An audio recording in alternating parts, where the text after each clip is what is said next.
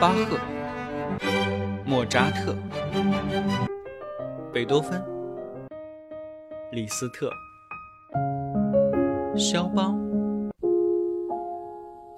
德彪西。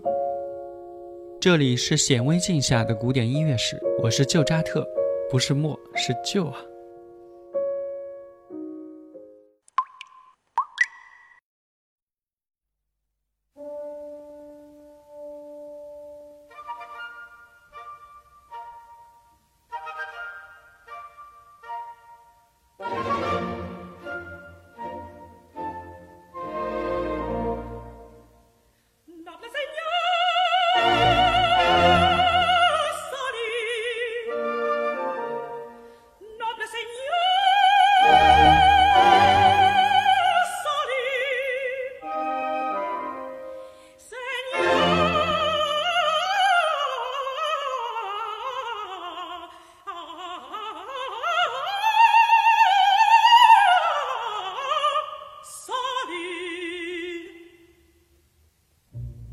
您现在听到的这首《尊敬的先生们》是童的摇唱曲，选自梅耶贝尔的歌剧《新教徒》。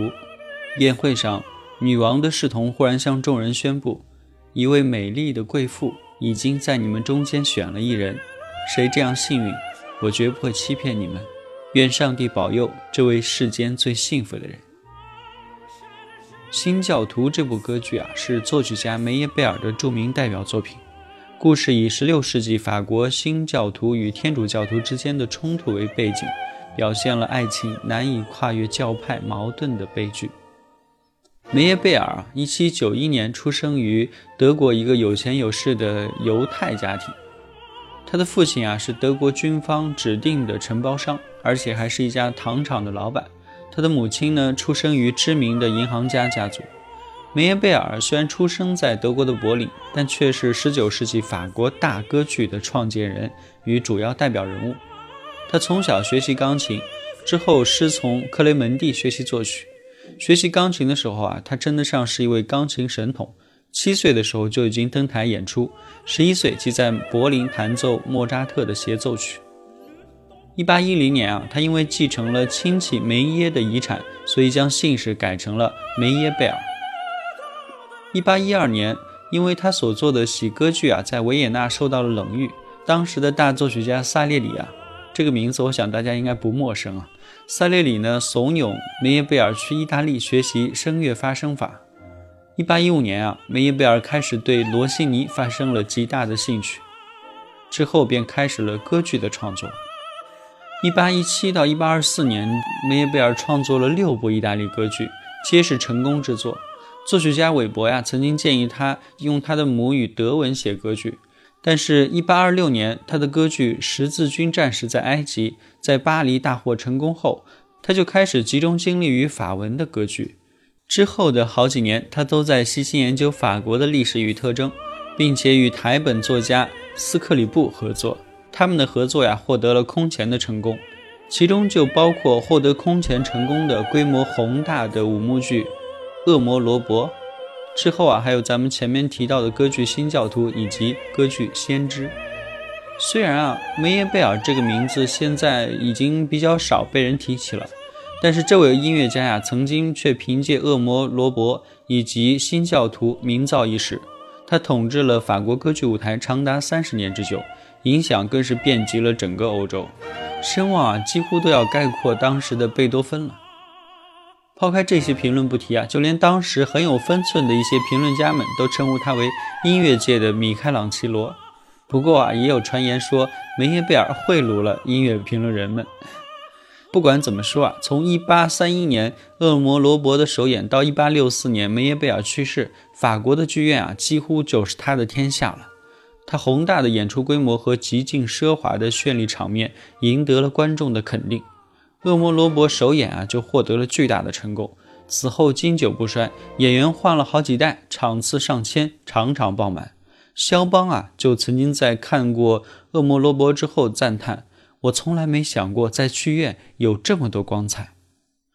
恶魔罗伯的音乐也的确有非常多值得学习的东西，以它为素材改编的各种曲目数量也颇丰，其中就包括比如李斯特的钢琴曲《恶魔罗伯》以及肖邦的钢琴与大提琴《恶魔罗伯》主题二重协奏曲等等啊。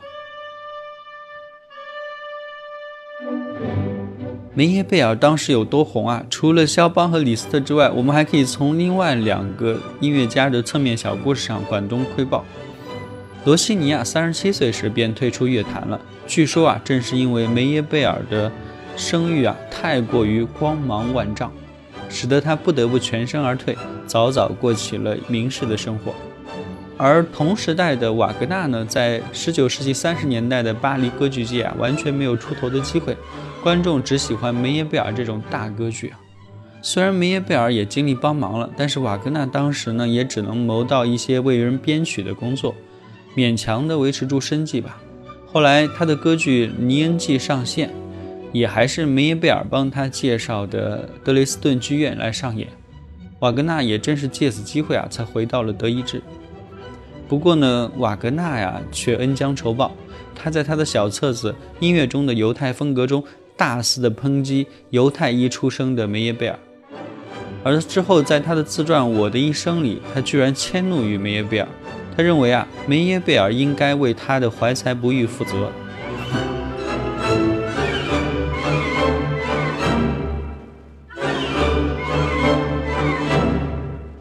梅耶贝尔生前呢可谓是炙手可热，红透了半边天，但是他死后呀却迅速的降温，那些生前对他极尽溢美之词的评论界迅速的风向骤转，转而对他大加的抨击。人们嘲笑他，认为他的折中主义缺乏足够的内在信念，他的歌剧啊如果脱离了当时的时代以及当时巴黎的那种气势恢宏的演出条件，那便会丧失生命力。不过呢，近年来随着梅耶贝尔歌曲的恢复演出，却表明啊，他的作品有着独一无二的特点，歌曲追求戏剧性和动人的感情结合，他的配器色彩绚烂，也善于通过壮丽的历史场面来激起听众的宗教情感以及社会的激情，有着独特的价值。他对歌手的重视啊，胜过对乐队的重视，在他眼里，音乐就是娱乐，而非什么高雅艺术。因此啊，像梅耶贝尔这样一位音乐史上的人，你很难把他当做一个路人甲或者是一个随随便便的作曲家，然后一笔勾销来遗忘掉，那就太轻率了。总的来说呢，他对19世纪的歌剧影响可谓是贯穿了始终。在上世纪的乐坛里啊，梅耶贝尔的影响无人能及，他是不折不扣的法国大歌剧的创立者。就连诗人海涅甚至还夸张地写过，梅耶贝尔的母亲是历史上第2个活着见到自己儿子被奉为神的女人。你品品这句话哈。好了，今天的节目就到这里，我们明日再会。